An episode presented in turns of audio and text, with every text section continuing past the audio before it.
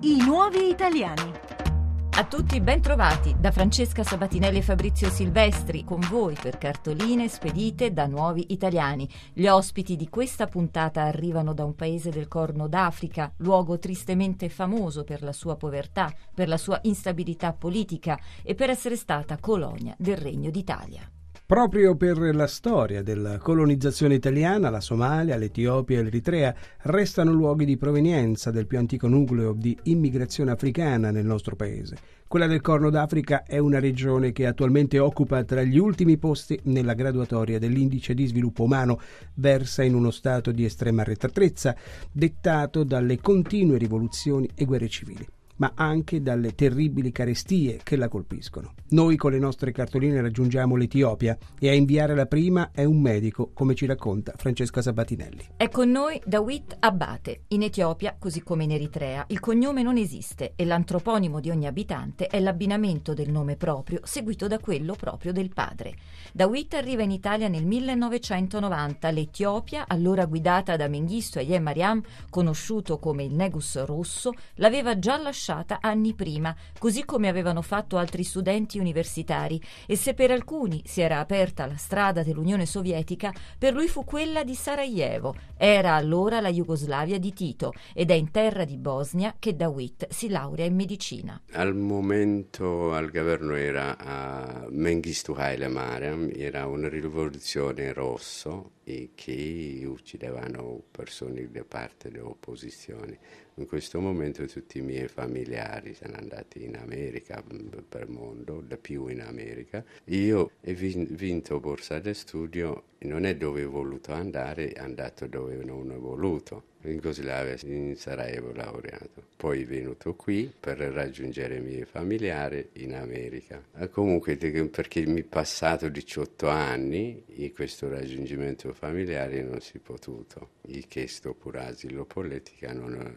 non è riuscito. Poi ho chiesto Canada, per andare a Canada come tutti i etiopici e non, non mi ha accettati che sono costretto a rimanere qui. 1990-2000, dieci anni, tanti ce ne sono voluti per il riconoscimento della laurea, perché è in quegli anni che scoppia la guerra di Bosnia, che porta con sé il più lungo assedio nella storia bellica moderna, quello della città di Sarajevo, dal 92 al 96.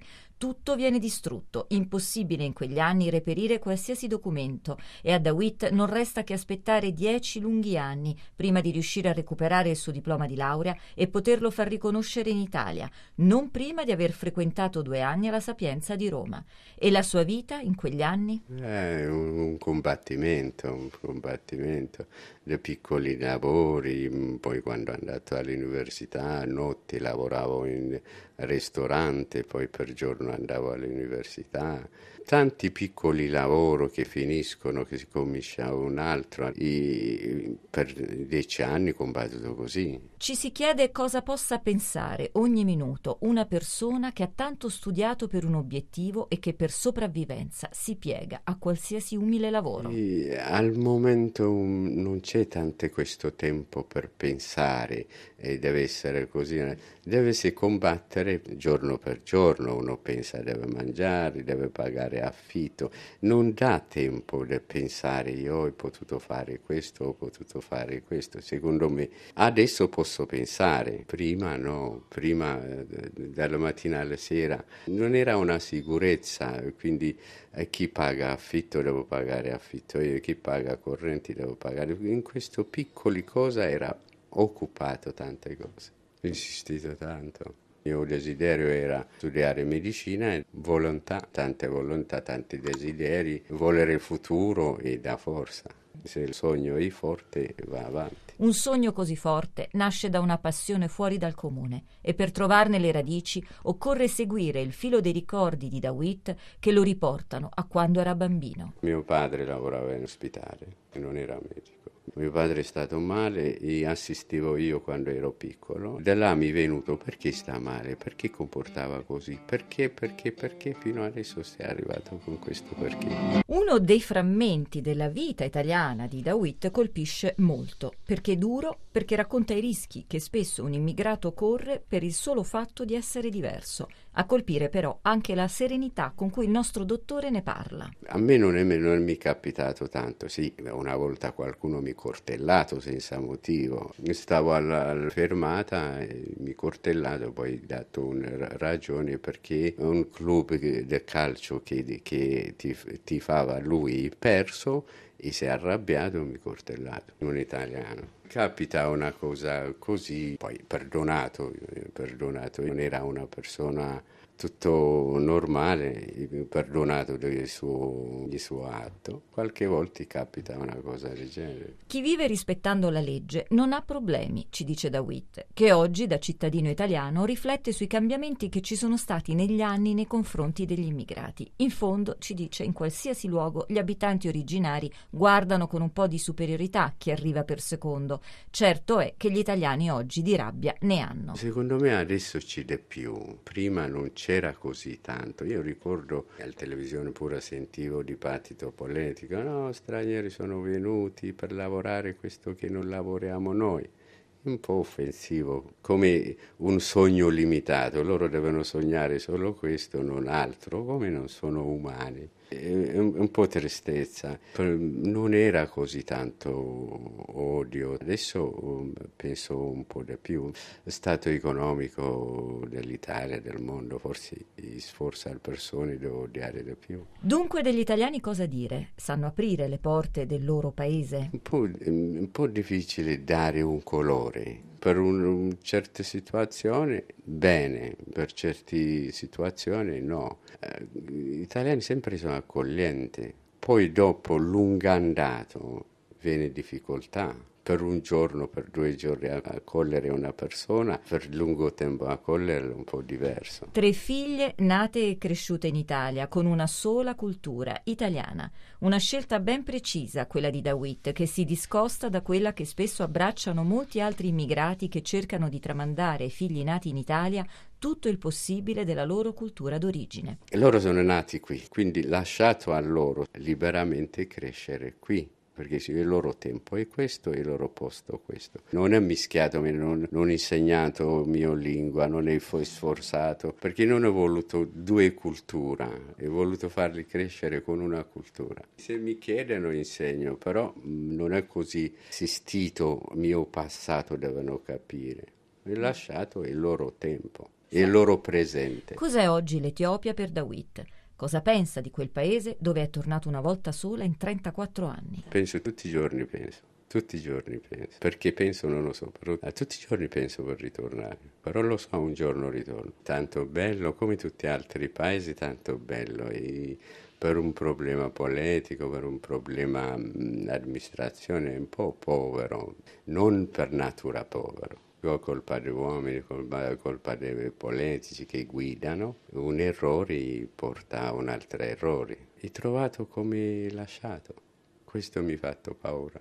Mm, forse saranno piccoli cambiamenti, però per me che aspettavo da un po' 34 anni, no, la stessa cosa trovato come lasciato qualche strada, qualche casa, qualche palazzo, però tutto sommato trasporto, mm, ospitali, tante cose sono rimaste come erano. Anche con colori, per esempio i colori dei taxi che lasciati quando si ritorna lo stessa, gli autobus sono lo stesso. E ora, dottor Dawitt, quale cartolina e a chi? Manderei uh, al mio paese, alla mia madre, scriverei sto bene, quanto prima vengo a vedervi, gli manderei un cartolina con nuvole che volano. Troppo spesso la questione immigrati resta incagliata tra le reti della politica e della comunicazione. C'è chi da una parte dice che gli immigrati sono un peso per la nostra nazione e chi invece sostiene che sono un beneficio per le casse dello Stato. Questo periodo di crisi economica ha abbassato la desiderabilità del nostro paese. Gli immigrati si fermano in Italia in quantità minori rispetto agli anni passati, approdano e transitano con la speranza di arrivare altrove. In questa puntata dedicata al territorio del Corno d'Africa vogliamo conoscere meglio i luoghi da dove arrivano i nuovi italiani. Conoscere il loro passato ci aiuta a comprendere meglio il presente e incoraggiare l'integrazione. Enrico Casale, giornalista di Africa bimestrale dei Padri Bianchi, ci aiuterà a sviluppare la fotografia dei popoli africani che per svariati motivi sono costretti ad emigrare.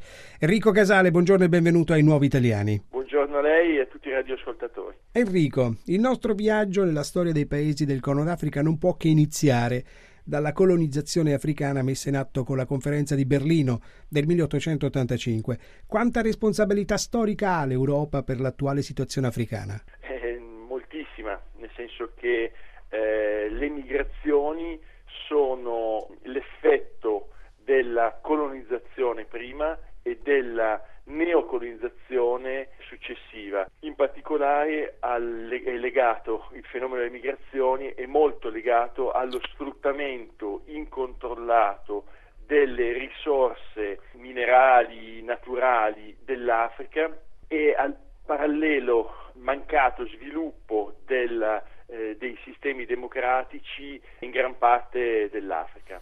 Questo sfruttamento di cui lei ci stava parlando, della ricchezza dell'Africa, non è altro che per molti studiosi il nuovo colonialismo, quel colonialismo che è avvenuto negli anni 60 e che ha provocato, eh, come appunto dicevamo, le guerre, le migrazioni.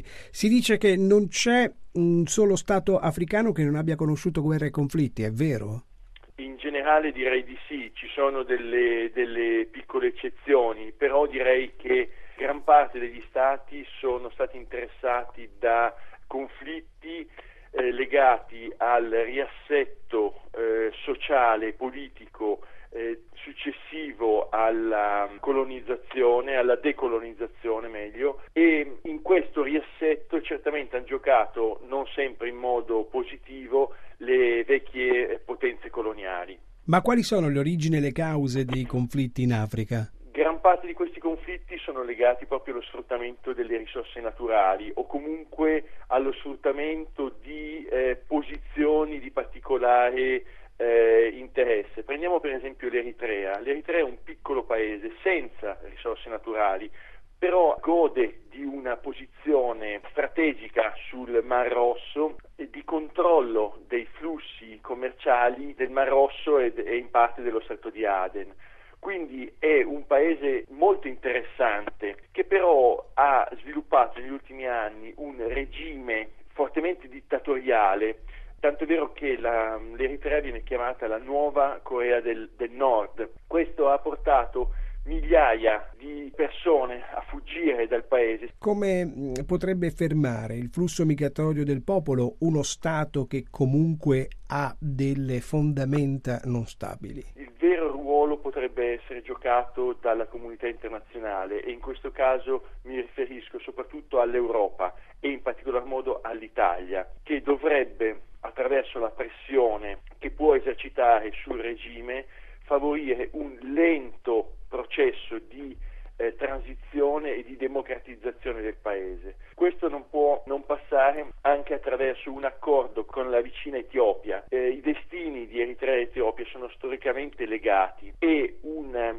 collaborazione dal punto di vista politico e commerciale tra i due paesi gioverebbe a entrambi perché porterebbe maggiore stabilità e maggiore democrazia. Oggi con Francesca Sabatinelli abbiamo letto due cartoline indirizzate nel Corno d'Africa. Secondo lei, qual è la migliore cartolina che loro potrebbero spedirci? Certamente la, eh, se, se penso soprattutto all'Etiopia e all'Eritrea, ma anche alla Somalia, penso all'enorme potenzialità che questi tre paesi hanno nel settore turistico, per esempio. Eh, le cose che mi vengono in mente immediatamente sono eh, lo splendore dell'architettura religiosa etiope ed eritrea, ma anche lo splendore, per esempio, dell'architettura di Asmara costruita dai migliori architetti italiani degli anni 20 e 30. Penso alle bellissime coste della Somalia, dove si potrebbe sviluppare un turismo eh, produttivo per la popolazione che eh, potrebbe creare un grosso sviluppo per il paese e grosse entrate. Quindi questo potrebbe di primo acchito una bellissima bellissima cartolina che potrebbe arrivare in Europa. Grazie a Enrico Casale per essere stato nostro ospite ai Nuovi Italiani. Subito dopo il GR1 e Onda Verde, Francesca Sabatinelli leggerà la nostra prossima cartolina. Anche questa è inviata in Etiopia da una giovane donna che vuole ritrovare il sorriso. A tra poco.